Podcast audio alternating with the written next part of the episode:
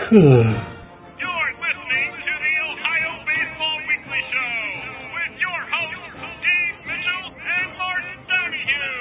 Tune in every Monday night at 9 p.m. Eastern on the Ultimate Sports Talk Radio Network.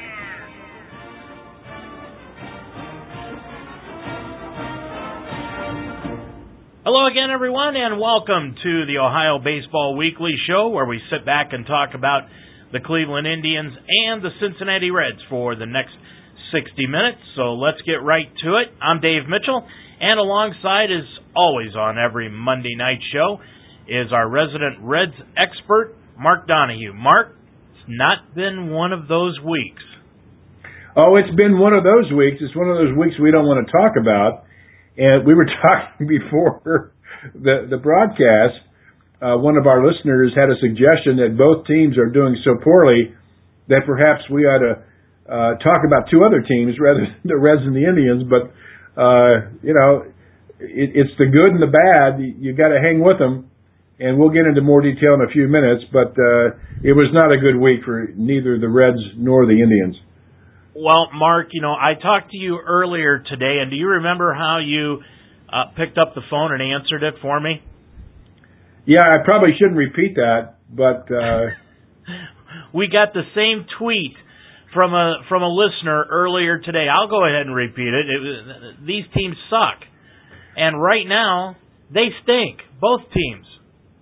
well, you said that just literally. You said that, and uh, Brandon Phillips just hit a grand slam home run in Wrigley Field. The Reds are ahead five to nothing. But uh, notwithstanding that momentous event, uh, the Reds and the Indians just played bad ball this this week, and I, I don't I didn't follow each Indians game, but I can say unequivocally the Reds gave away three or four games this week they should have won, and the reason they did not win is because of their bullpen and some untimely hitting, but they should have won those games. They were ahead, and I don't know what happens to the Indians, but I know the Indians got pounded a couple times. So, uh, why don't you review what happened in, the week for the Indians? Well, the Indians are right now 30 and 32 overall. They went 0 and 7 on the week. They've lost seven in a row. Mark, since May 20th, in that come from behind win over Seattle in the bottom of the ninth inning, in their last 19 games, they are 4 and 15. But the good news is they're only five and a half games behind Detroit in the Central Division. Detroit's not running away with the division, so the Indians are still in it. And if they can get themselves straightened around here, uh, they've got a pretty good shot at staying in it for the rest of the year. But this is a team that's got holes, Mark. And, and before we get into these two items, I, I do want to let everybody know that we do have a guest tonight. Our guest is going to come from Carolina. If you recall, I wrote an article on UltimateSportsTalk.com this week saying that the Indians, while Asdrubal Cabrera is on the disabled list, they should bring up their prize phenom Francisco Lindor to just play shortstop because Mike Aviles is too valuable coming off the bench. Mark, as I told you before we went on the broadcast, I'm more convinced now than ever I'm right because Matt Underwood, the Indians play-by-play announcer, said that that was a silly idea and Lindor should stay in the minor leagues. And if you've ever heard Matt Underwood and Rick Manning do a game, you'd know what I mean. But anyway, you can also contact us tonight. We're going to be talking with Corey, I should say, in just about 15 minutes. He's coming to us from Carolina. But we're going to be also taking our Ask Us segment, and you can send us questions at Ask Us or dmitch at ultimatesportstalk.com, or you can tweet us at OHBB co-host. Mark, before we get into all this, I guess the big story and the strangest story of the week, again, happens in Cleveland, and it's got to do with the Indians closer, Chris Perez. While he's on the DL, he and his wife now have been charged, in case you're living in a cave, with misdemeanor drug possession in the shipment of just over one third of a pound of marijuana mailed to their home. This happened on Friday. Melanie Perez, whose maiden name is Baum, told the undercover officer delivering the packages, and I can't even make this up, Mark. This is the truth. You just can't make this stuff up. That the packages were intended for her dog, named Brody. The package was addressed to Brody Baum, according to the postal inspectors. The package was addressed to the dog, and when questioned later, the investigators returned to the house. Melanie Perez told them she doesn't smoke marijuana, but that her husband had drug paraphernalia in the house. Now, under the drug agreement between Major League Baseball and its players' union, marijuana offenses generally result with the player undergoing a treatment program rather than discipline, and the laws regarding marijuana under a pound it turns into a misdemeanor. They couldn't charge him with a felony. But I guess the major question tonight, Mark, is should we grab Brody Baum from the Perez's and have a puppy intervention? I think Brody should get a, at least a 10 game suspension. And, uh, but it, it, it's interesting. They, as I understand it, this shipment came from California where marijuana is now legal. so, had they done this in California, nobody would have said anything, I don't think. But, uh, you know, we're living in an era of transition right now where marijuana use will probably be legalized everywhere. I know Colorado legalized it, California did. We're getting into social issues here. But, uh, you know, I can't get too excited over something like this. Uh, I would, I would, I would venture a guess that more than Mr. Perez are using marijuana in Major League Baseball. And uh, I'm not sure what uh, the commissioner is going to do, but I see this as much ado about nothing, frankly. I agree with you. I really do. And listening to the talk shows up here on Friday, the Indian fans is normal and the talk show host is normal. We're going off the deep end saying the Indians should immediately release Chris Perez show them that they don't want that type of player on their team. And Mark, the only thing I have to say is the first team that is going to jump in and grab Chris Perez if the Indians release him is the Detroit Tigers. So why cut off your nose to spite your face? I agree with you. I think it's a stupid thing, and uh, again, the, the the overreaction to this. Uh, and I guess I'm reverting back to the social aspect of this. Uh, I, I, I've never understood how you can have somebody go out and have three drinks and it's perfectly fine, uh, but they smoke a joint and and you know something horrible is supposed to happen. So uh, I'm the wrong guy to look for overreaction to something like this. But if if anybody does overreact, it'll probably be Bud Selig. Well, I've never done it, never will never had the inclination to do it. I I really could care less if others do it. Um, you know, I've looked at this, especially the drinking aspect, Mark, and if you're allowed to if you're allowed to vote at age 18, why aren't you allowed to drink at age 18? They hold it off to 21. Now, you know, you've got the marijuana laws that are changing, as you said. Colorado, California, Vermont just instituted it. Uh, I think you're right. We are in a, a a lifetime of transition now. But still, in all, what Chris Perez did was, I don't mind him going out and getting the pot, but addressing it to the dog.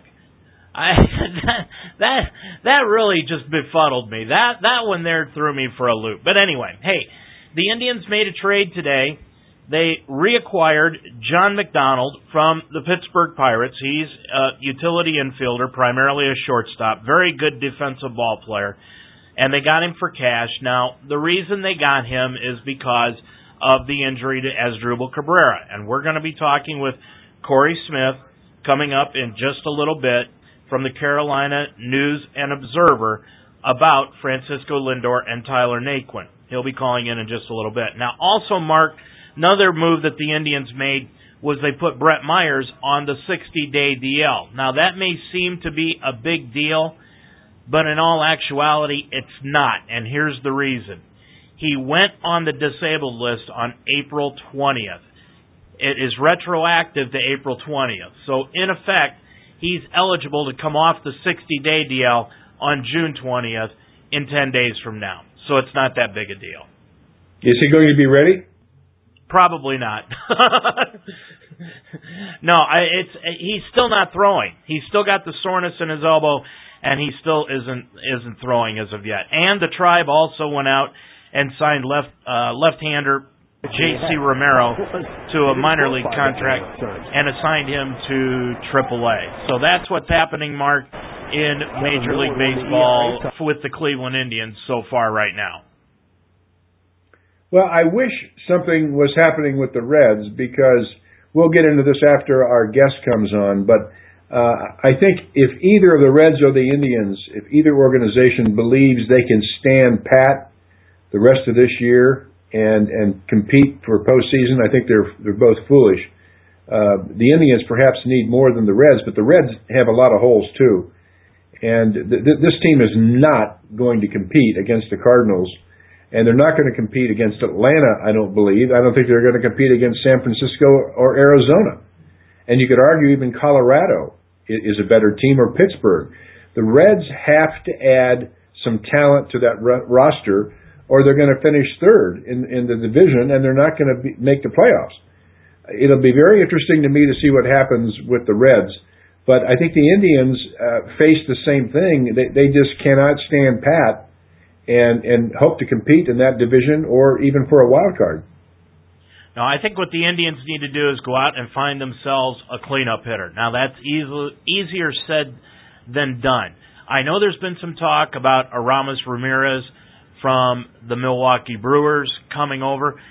And that that's going to lead into a conversation I'd like to have with you here a little bit about this PED investigation that Major League Baseball is having and I'll tell you Milwaukee could be hit the hardest along with even the Texas Rangers, but we'll talk about that in just a little bit. But Mark, I think you know the funny thing is is that the the Reds and the Indians ironically are looking for the same thing. They're looking for a third baseman and an, a corner outfielder. Yeah, I was thinking today about Todd Frazier, and, and you, you mentioned the Reds looking for a third baseman. I think you're right. Uh, I, I don't see Todd Frazier's bat as being one that's going to be consistent. Uh, having said that, I do believe he, he's a he's a great uh, sixth man, as you might say, for basketball. He uh, he, he's a good utility guy. He can play outfield. He can play first. He can play third, and that would be a valuable position for him to have on the bench. But he has his swing is such that the, the National League pitchers have figured him out. And I don't know who's out there be, besides Ramirez. I think he's a real long shot for the Reds given his contract. I don't know where else they would go. Uh, I don't know who's available, but uh, I, I just don't see Frazier being the answer at third base long term, although I think he'd be valuable to the ball club.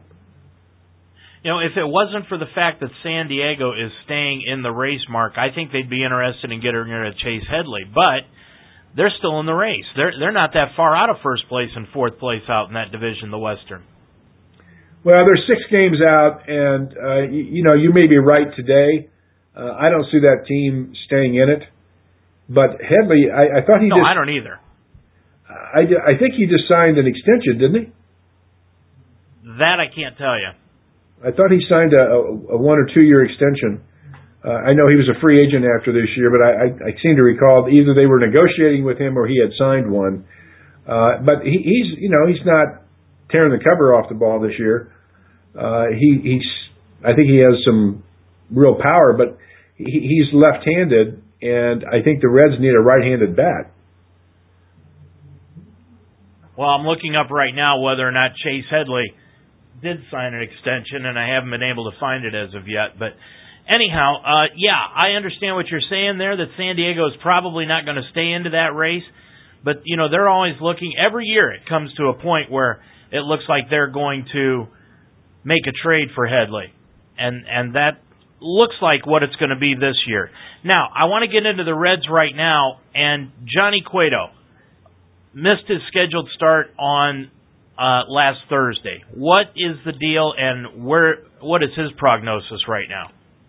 I can tell you what the the operative line is from the Reds and, and their medical staff is that this is a minor setback that they they just erred on the side of caution. It's not nearly as bad as his last uh, disabled list stint and they think he's going to be only missing one more start. He'll miss a start tomorrow. Cingrani has already been called up to take that start against the Cubs, and that uh, Johnny Cueto will be starting this weekend. as soon as he comes off the DL. So if that is true, then that's good news for Reds fans because Johnny Cueto has been lights out so far. His last outing, he pitched a one hitter. And uh, the Reds just cannot sustain any kind of winning streak without a Johnny Cueto in the rotation.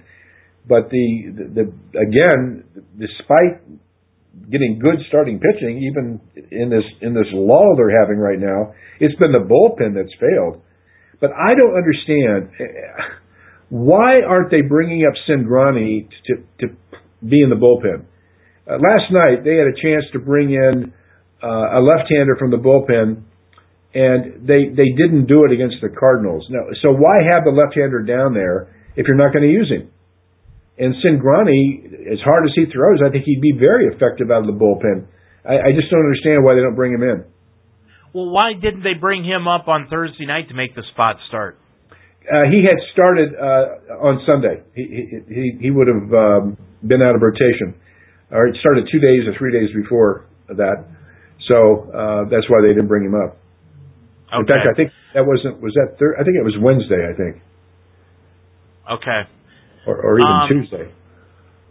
Well. N- yeah, it was Tuesday. Yeah, it was Tuesday because he he had pitched on Sunday, and uh, okay. they brought up that rookie to uh, face Milwaukee or, or uh, Colorado on Tuesday. Okay. Now, as far as Chase Headley is concerned, he has not signed a contract extension. They Okay. did offer him one, but he has not signed it, and he does not want to negotiate during the regular season. So that is the status on Cingrani. Now, I know Ramirez at, is working under a $16 million contract this year, and this is the last year of his deal. So he'll be a free agent at the end of the year also. Yeah, again, with his contract, unless uh, Milwaukee wanted to eat a big chunk of it for this year, which they might, uh, he'd certainly help, you know, somebody short term. But even i- we're almost halfway. It's still eight million dollars somebody got to pick up unless the Brewers chip in. Plus, you got to give up something to get him, and I'm not sure for a rental uh, he's going to be that valuable to the Reds. Okay, as far as the Indians are concerned, Carlos Carrasco came up and made the start on Saturday against Detroit. Of course, he was subject to an eight game suspension. He appealed that suspension before the game on Saturday. Major League Baseball reduced it to seven games. He went ahead and pitched the game on Saturday, dropped his appeal, and now is serving the seven game suspension. He'll probably pitch again this coming Sunday, Father's Day. Mark, you've been telling me now for two years that Drew Stubbs is a strikeout machine, and at the early part of the season when things were going good for the tribe, I was a Drew Stubbs fan. I've got to say that in the last three weeks during this slide, you cannot have Drew Stubbs in the lineup. This guy, right now, here's his stats, Mark. He's batting 236 in 60 games and 190 at bats. He's got five home runs, 19 RBIs, and 65 strikeouts on the year. That's a strikeout just under every three at bats. And I've never seen a guy that has absolutely no idea what the strike zone is at the major league level. He he's just goofy when it comes to him at the plate. Yeah, and you're suffering the same kind of frustration. You know, the thing about Drew Stubbs is he's a very likable guy. You know, everybody likes Drew Stubbs. Personally, he's he's smart. He he's un- understated. He you know all, all these things that you like about an athlete. He's good looking. He's a great athlete. And but the strikeouts just wear you down as a fan. It just wears you down night after night after night. And the thing that used to drive me insane about Drew Stubbs, I hated it when he swung and missed all the time, but it's the taken strikes. He'll he'll go fishing on two balls a foot outside and then take a strike down the middle of the plate for strike three. You want to jump through the TV and strangle the guy. But you know, I feel your pain, and my concern about Drew Stubbs now is not is he going to hit 250 this year and earn his keep for the Indians. I don't think he will, but he has a chance to hit 200 this year, which means that would be the second year in a row to hit around 210 or 200. His career is in jeopardy. And if that is the case, and I believe it is, why doesn't he do something about it, or why don't the Indians, or why didn't the Reds send him back down and let him learn to hit like Cardinal hitters learn to hit? I don't understand if it's the organizations or it's Drew Stubbs. Well, yeah, I don't know, but I'll tell you one thing. The Indians, the way they're going right now, they have got to make a couple of moves and I think one is they've got to take Drew Stubbs out of the lineup. The other one is they've got to get Mark Reynolds off of third base. Now, Reynolds just made a couple of outstanding plays at third in this game against Texas, which the Indians are winning three to one right now. But nonetheless, I want to give you some stats of Ryan Raburn right now compared to those of Drew Stubbs, and why Ryan Raburn is not playing right field is a mystery to me. In 35 games and 106 at bats, Mark. Ryan Raburn is batting 292. He's got seven home runs and 20 RBIs, each more than Drew Stubbs in almost, well, let, let's add it up here very quickly 84 less at bats and 25 less games. But he also has struck out only 30 times this year and has 10 walks. Those are the types of numbers that the Indians need in right field, not the kind that Drew Stubbs is bringing up. Well, again, with all the talent Drew Stubbs possesses, I, I just don't understand why somebody hasn't come up with the magic formula for him. And, you know, to me, when you look at him swing, he grips the bat at the very end of the knob, and unlike Joey Votto, and now, interestingly enough, Jay Bruce shortens up with two strikes. He, he chokes up on the bat just like Joey Votto does. A lot of the Reds hitters do that. Xavier Paul does it.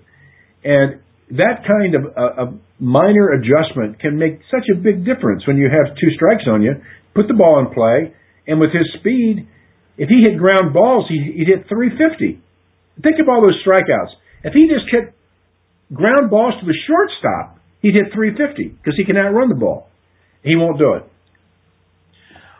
Well, I wrote an article earlier this week about, especially when Asdrubal Cabrera was injured, about bringing up the prize phenom prospect that the Indians have in Francisco Lindor. And just about two hours after I wrote the article, I saw an article online from the News and Observer out in Carolina from Corey Smith, which just so happens to be where Francisco Lindor is playing right now. And I thought it was an excellent article, so I issued an invitation to Corey Smith, and he joins us now on our Ohio Baseball Weekly microphones. Corey, thanks for joining us tonight. How are things out in Carolina? Going pretty good. Thanks for having me. How are you doing? doing really well. I'm Dave Mitchell. Mark Donahue is along with us, and uh, if I'm not mistaken, you were supposed to be at the Super Regional tonight, but I think things got rained out. Yeah, it's been uh, it's been storming here all day, and they haven't. Yeah, they they ended up deciding not to have that game go on, and uh, I guess they're going to be moving that to tomorrow. So ended up having a little more free time than I thought I would tonight. well, that game's North Carolina versus South Carolina. From what I understand, that'll be tomorrow at noon. But hey, Corey, I wanted to talk to you tonight about the two prize prospects that the Indians have right now. Let's start off with Francisco Lindor. Uh, you know, like I said, I I thought the Indians should just go ahead and bring him up to play a month up here at the major league level. Tell me, is would that be, be a good move, or is he just totally unready for a move to the majors right now? I feel like that would have been an all right move. Uh, to say that he's young, yes, he's still young. He's 19 years old. Um, I mean, he's still, you know, there's a lot of things that you know he needs to do before he can succeed at the major league level. Uh, but you just watch just the, the raw speed that he has, um, the things that he does up at the plate, and you know, and it's it's funny because you you know you had me on to talk about him and Tyler Naquin, and the two of them you know batting one and two in the lineup right now, and uh, you know with Lindor right now he's got a lot of RBIs, and the reason why is because Naquin's been hitting in front of him the entire time, and the two of them getting on base. You know, they've, you're watching this team this year, and if you go back and you look at the record of you know, where the Mudcats are right now. And, you know, these two, when you watch this team, these are the two that, you know, everybody's looking at. Everybody's going out, they're selling the tickets here And, you know, for Francisco Lindor, you know, he's living up to the hype at this point, um, as well as Naquin too, so. Well, I know the question that they had about Naquin when they drafted him, especially John Hart, the former GM of the Indians, the night that they drafted him, was where he was going to play. Now, I know he's playing in the outfield, but is he in center, right, left? What are they doing with him? Well, uh, I've been out there twice, and the first time that I was out there, he was out in center field. Another time that I was out there, he was in right field, and that was also because they were shifting around. Um, you know, from what I've seen, the majority of the time that I've been out there, uh, he's been out in center field, so he seems to be, you know, pretty stationary there.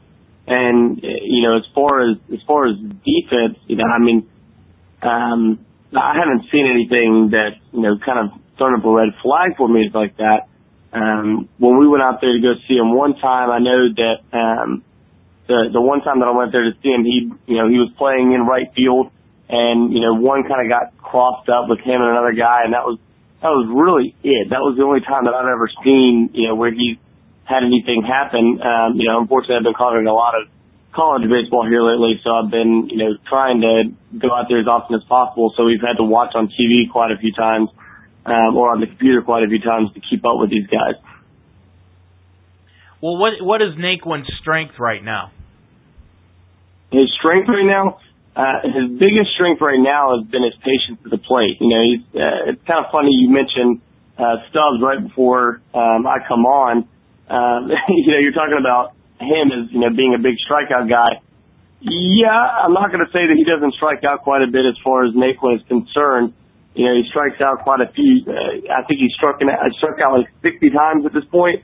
Um, but his hit total, he's at 75 hits, and I, I think he's hitting above 300 right now at this point. Uh, and, you know, here lately, he's been hitting, uh, I think he's hitting 318 over his last 10 games. He leads uh, the Mudcats in hit um, his biggest strength so far, yeah, I would say that would be you know his plate approach right now. I guess the one thing about Lindor that people are afraid of is if the Indians would bring him up, which I guess is a moot point now because they just acquired John McDonald from Pittsburgh earlier yeah. about an hour ago. But the one thing that they were so concerned about was that if he came up to the major leagues right now and was a collapse, that his whole confidence level would just go down. Tell us where his confidence level is, and is he a shaky confidence type of guy? I'm going to be honest with you. He, I mean, and I've talked to him three or four times, you know, going out to games and and also talking to him, you know, for the interview that I was doing for the story that I wrote. Uh, he is a guy that, I mean, to me, I, I don't understand where the where this whole whole thing comes from. I mean, he's a guy that you know very confident. Um, you know, obviously, I, I guess with you know the way that he carries himself during interviews, the way he carries himself during games, I just I don't see that. Um, he seems like a guy who's you know is extremely confident.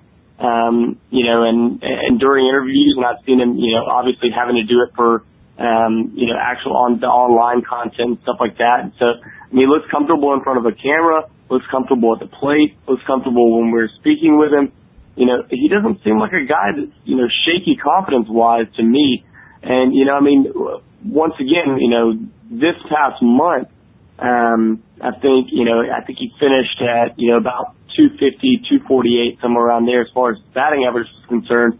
So we might see, you know, now that he's actually going through these struggles, we'll see, you know, how he ends up coming back from that. But, you know, as far as what we've seen from him this year, I haven't seen anything that shows me anything about, you know, him not having the confidence to play at a major league level.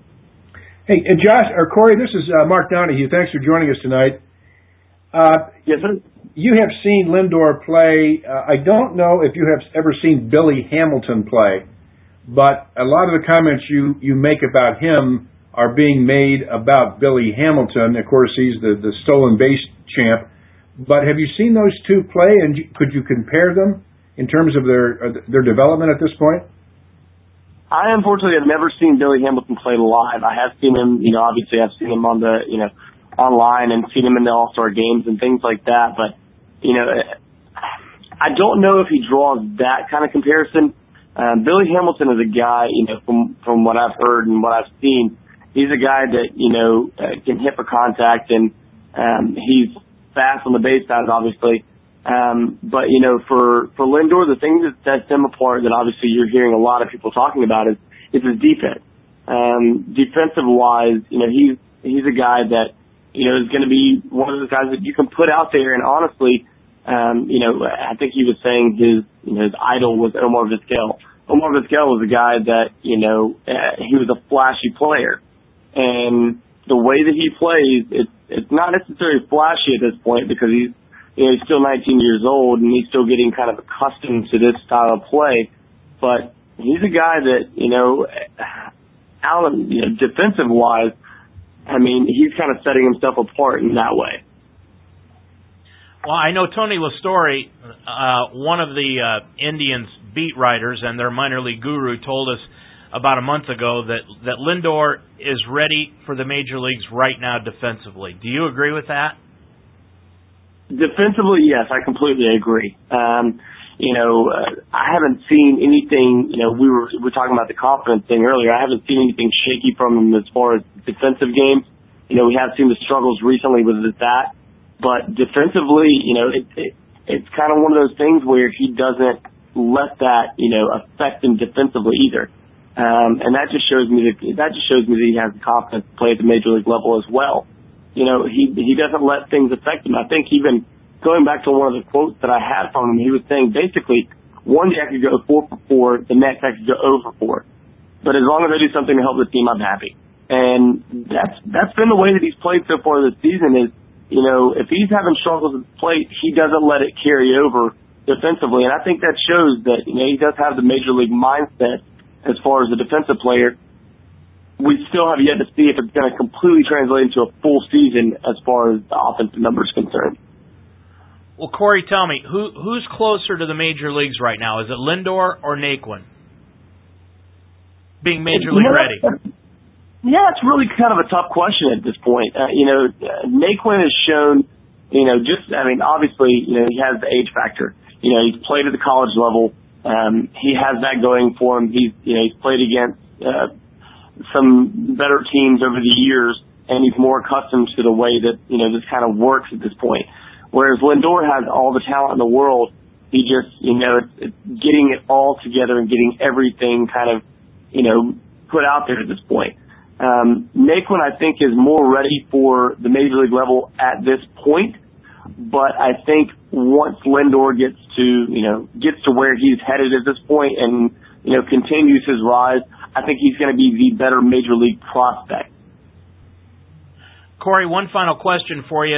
The league that the Mudcats are in out there in, in Carolina is considered a high single A league. Tell us, in your opinion, who's the best ball player that you've seen down there this season off of any team? Yeah. To be perfectly honest with you, and I know this is kind of coming off as, you know, uh, kind of feeding into everything that we've been talking about, but Lindor is the best prospect that I've seen play at this level at this point. Um, you know, there's obviously some some really good players that have been coming in and out, um, but from what I've seen, it just it doesn't compare. You know, you see the you see the way that he plays the game, and you know, honestly, the way that he puts it all out there on the field.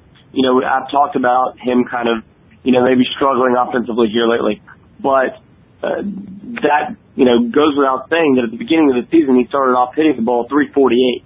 I mean, the guy you know is going to have his spurts offensively, but the way that he plays the game, I haven't seen anybody like him. Well, Corey, when baseball's over, uh, what do they have you assigned to? Do you get to go see uh, North Carolina or Duke play any basketball? I did a little bit of everything, man. I I actually graduated from NC State, um, so I wasn't a part of it before I got, you know, I, I kind of went to the games every once in a while.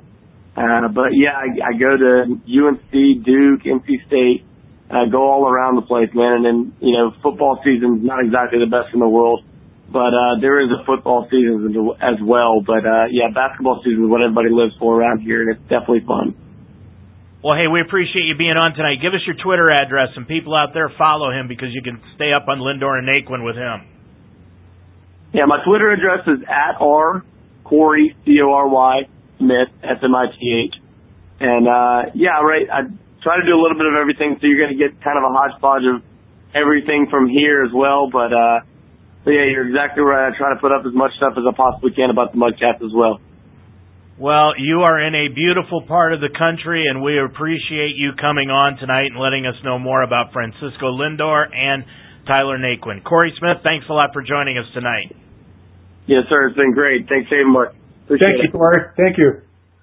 Corey Smith of the News and Observer, and you can also reach him on Twitter at R. Corey Smith on Twitter. And we're going to be back to talk more and go through our Ask Us segment right after this time. In baseball, Cincinnati announced today that they have signed outfielder Dylan Michael to the largest contract in the history of the amateur baseball draft. Michael, only 18 years old and a student of Stanford, led the nation in average and home runs. He projects to be in the Queen City sometime next year after at least a full season in the minors. Last at Bat, a novel by Mark Donahue, available at Joseph A. Beth, Barnes & Noble, and Books and Company. And you can also order Mark's book, Last at Bat, just by simply going to ultimatesportstalk.com and clicking on the book and ordering it there. Hey, Mark, this weekend was the Ohio High School Baseball Finals, and I want to give everybody the final scores in the championship games from down at Huntington Park in Columbus. In Division One, it was Cincinnati Moeller beating Cleveland St. Ignatius seven to one to win that title. In D2, it was Defiance beating Jonathan Alder 8 to 2. Mark, here's a trivia question. Do you know who Defiance High School's most outstanding alumni is? Um, I'll give you a little Sure. hint. yeah. He's on the disabled list right now. Well, I was going to say Thurman Munson, but he's really on the disabled list. oh gosh. no. Sorry. Chad Billingsley. Oh, that that would have eluded me forever. Chad Billingsley came from Defiance, and also the Indians just recently also uh, drafted a Defiance High School product on Saturday. They took uh, Dace Kime from Defiance High School in the draft. In Division Three, it was Wheelersburg over Bloom Carroll five to four, and in Division Four, it was Newark Catholic two, New Middletown Springfield one. So congratulations to all those teams for getting into not only the state finals but also winning the state championship. Well, it's time for our Ask Us segment. You can send us in your questions every week simply by writing us at Ask Us at ultimatesportstalk.com or giving us a tweet at OHBB co-host. Mark, we have got a monster email coming from Jake. He wrote a very long email about everything he thinks is wrong with the Reds. I almost thought about trying somehow to get Jake on the show to go over each of these items. But let's let's go over them and, and I'm just gonna go like three at a time. Okay? All right. Here here's the first three. Jake says the Reds have no bullpen. They have no ace pitcher. Even in his best season, Cueto was not an ace.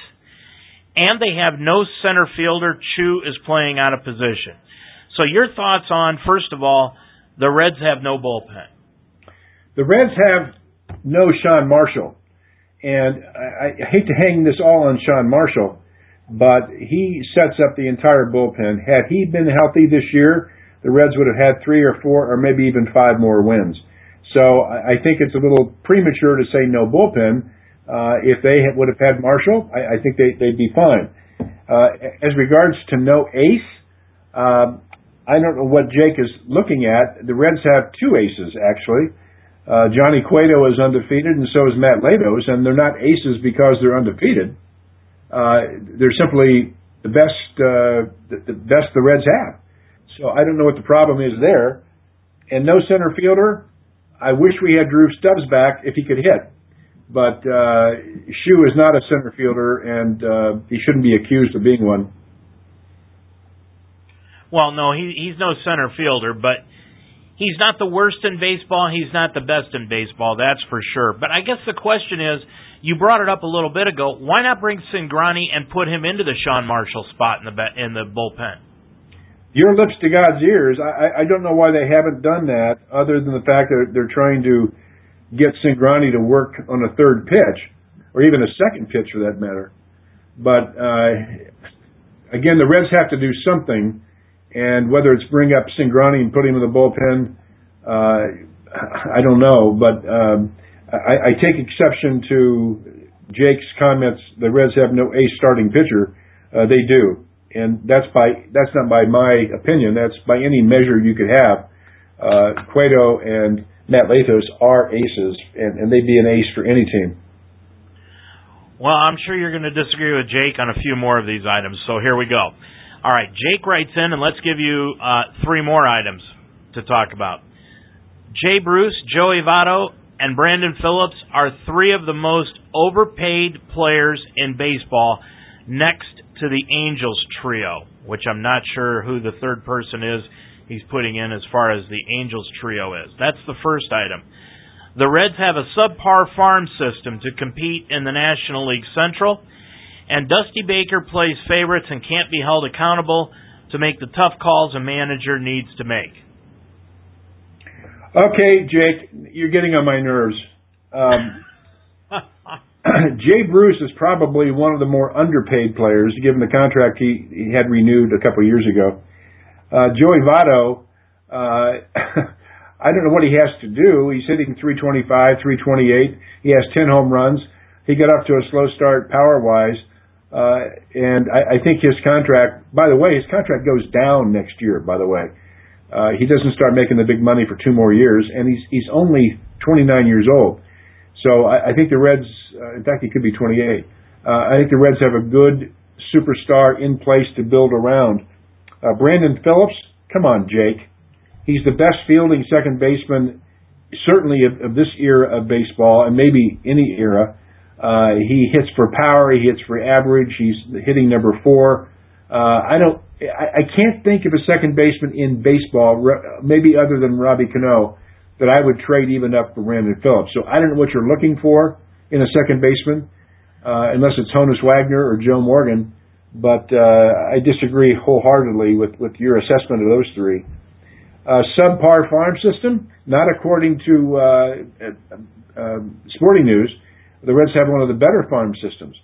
And it may not be evident at AAA, but their their single A and double A teams are loaded with talent. They've drafted well the last couple of years, and they've got some real talent coming up in the next two or three years that I think are going to make the fans pretty happy.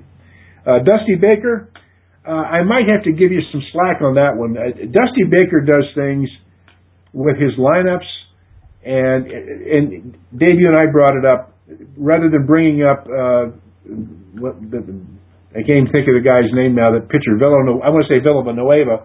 Uh, that's not who they brought up. Villarreal. Villarreal. Uh, and he got absolutely lit up. And I don't understand why you do that. I mean, you look at this kid's minor league record. He was going to get pounded. It's no surprise.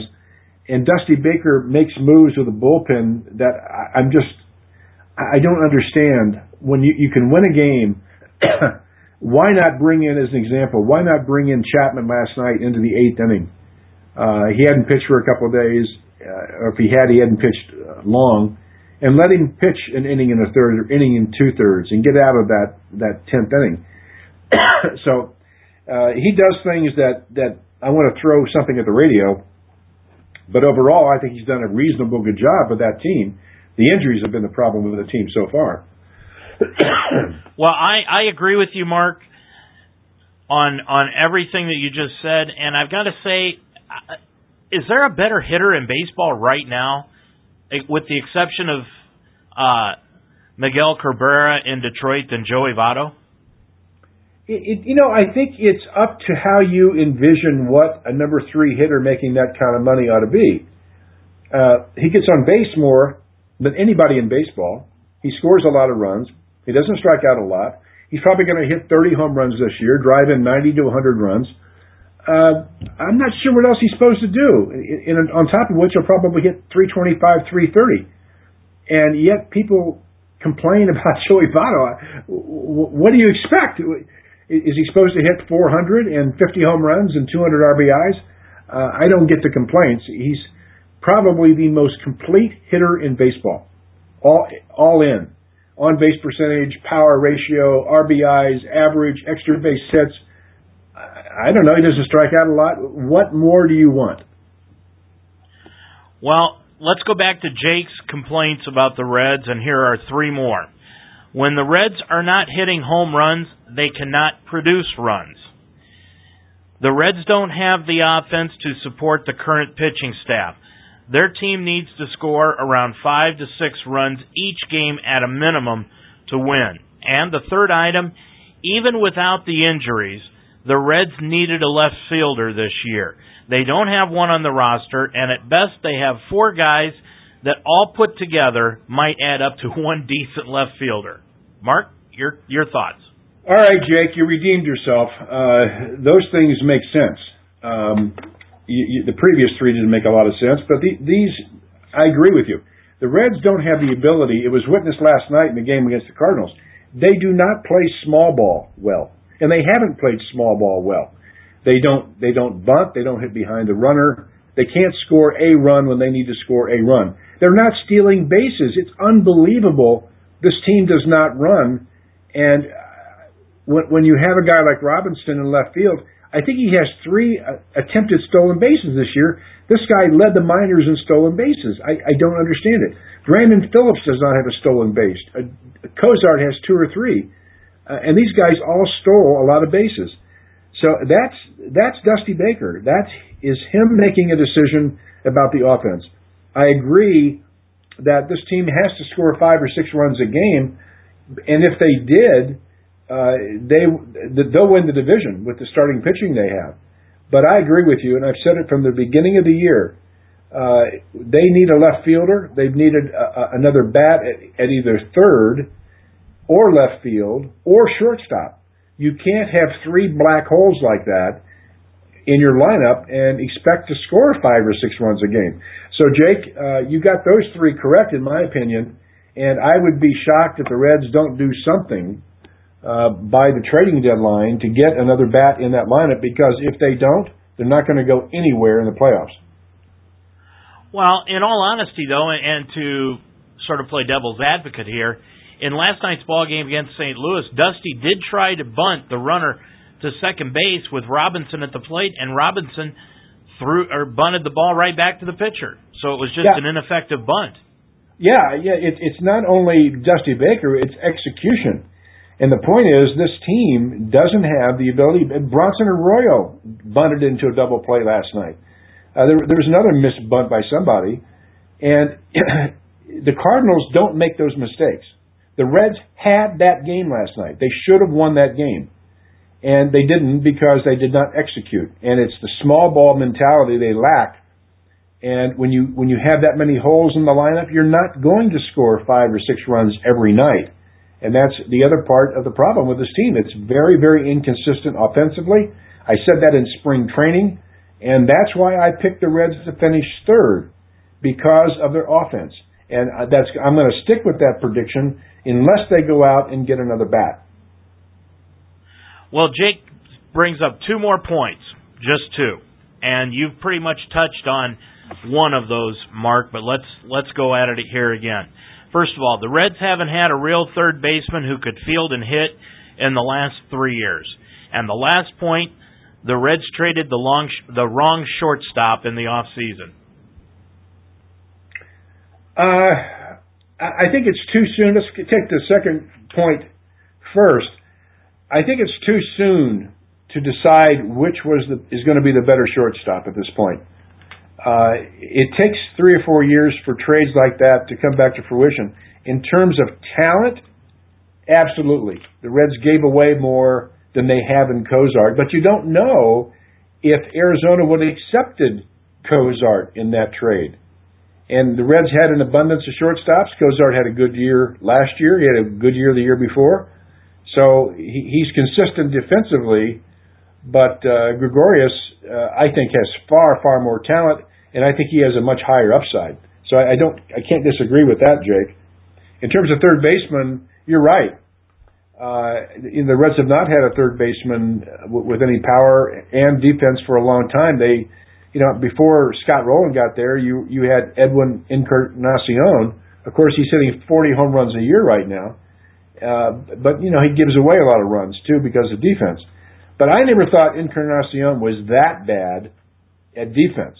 And he would make spectacular plays and then, you know, throw one into the left field or to the right field stands on an easy grounder. But you, can't you can't go out and just say we're gonna we're gonna get a third baseman. I, I mean, who do you get? You get Ramirez.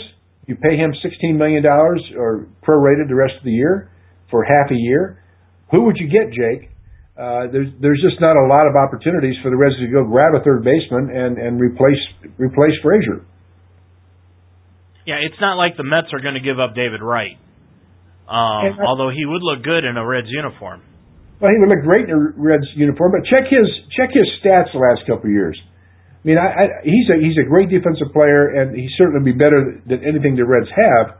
But again, you know, the Reds they have to be judicious about who they sign, who's going to fit into the contract. Uh, I don't think they have anybody that I'm aware of. Uh, playing third base in the minor leagues that that is going to uh, surprise anybody. Or they Soto's down there and he's hitting 270, but uh, you know maybe he's the heir apparent. I don't know. He's he's got some power. He has 29 RBI, six home runs, hitting 270, slugging 410. Maybe he's the answer. I don't know. I, I don't. I, I've seen him offensively, but I've not seen him enough defensively to know if he's the answer. Well, Jake, you brought up 11 points, and Mark agreed with you on seven. The other four was a little little iffy. So uh, other than that, Jake, a good email.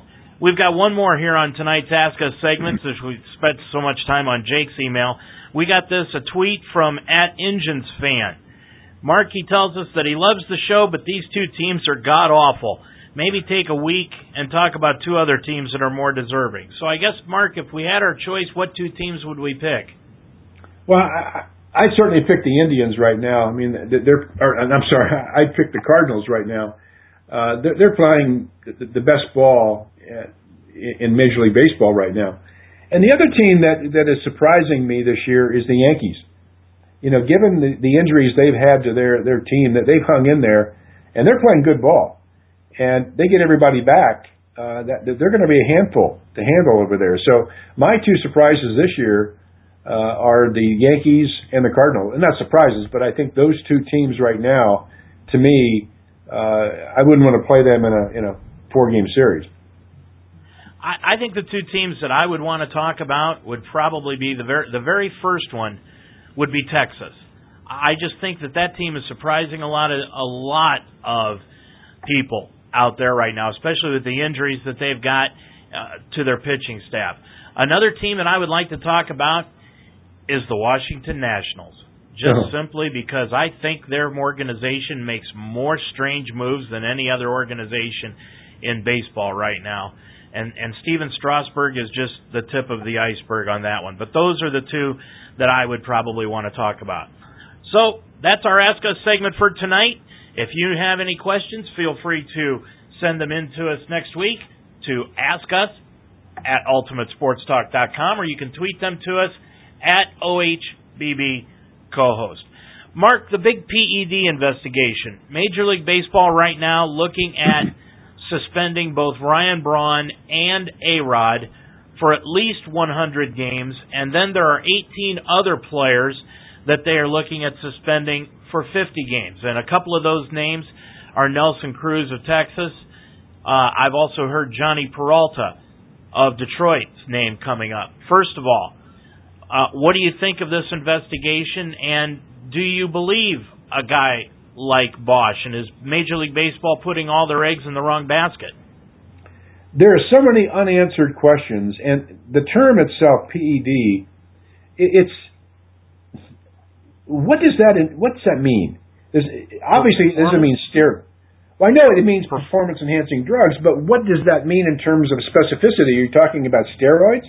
Are you talking about uh, you know, something that everybody takes to feel better or healthier or whatever. That's what I don't understand. Are, are they saying that you can't take certain kind of vitamins or certain kind of uh, c- can you take caffeine enhanced? Can you, can you use Red Bull? Uh, all those things enhance your performance. Where do you draw the line? And I, I, the, the the overreaction to some of these things is, is really aggravating to me that a lot of guys take stuff, and I'm not defending those who abuse it like clearly some did on the steroid side, but where do you draw the line on what is legal, what's illegal, and, and what is just common sense to, to be stronger and, and better fit? Well, that that's a good question. I do know Red Bull is not on the PED list because I've seen enough Major League Baseball players in the dugout downing a can of that uh, while they're in the dugout. So I do know Red Bull's not on it. However, when you're looking at the other, from what I understand, there's a litany list. And the reason that it was brought up was the Chris Perez case and the fact that marijuana is right at the bottom of the list in Major League Baseball doesn't take that as seriously as they do some of the others. So it's a very long list. Supposedly, it was derived out of negotiations for the collective bargaining agreement between the union and the owners. But nobody really knows where the list came from, and they're always adding to it. Yeah, that's what is is aggravating, and a lot of this self-serving Bud Selig overreaction stuff. Uh, I remember back in the '80s, friends of mine playing Major League Baseball, they used greenies all the time. I mean, that was the it was a, I guess it was the current Red Bull mm-hmm. back in the day uh, it jazzed you up. You got high, then you had to take downers to come down and sleep after the game, and, and it was the same thing. But a lot of this stuff you can go into your your Walgreens and buy, and it does enhance your performance. I mean, a vitamin enhances your performance, but where do you draw the line on that? That's where I think baseball, unlike some of the other sports, is if anything overreacting to it. Well, and and where do you stop? I know this is taking it off into another direction, but some of these guys take cortisone shots for their knee. How is that not enhancing? That's my point. You know, a lot of it is subjective. I, I know there's some things that are the things that they should not be taking, in my opinion, are things that can hurt their health or give them a competitive edge over somebody else who who, who can't or shouldn't be taking whatever the substance is. I mean, anabolic steroids can can kill a person, and a lot of guys are willing to take that risk to be a better ball player, which makes another player feel compelled to take the risk.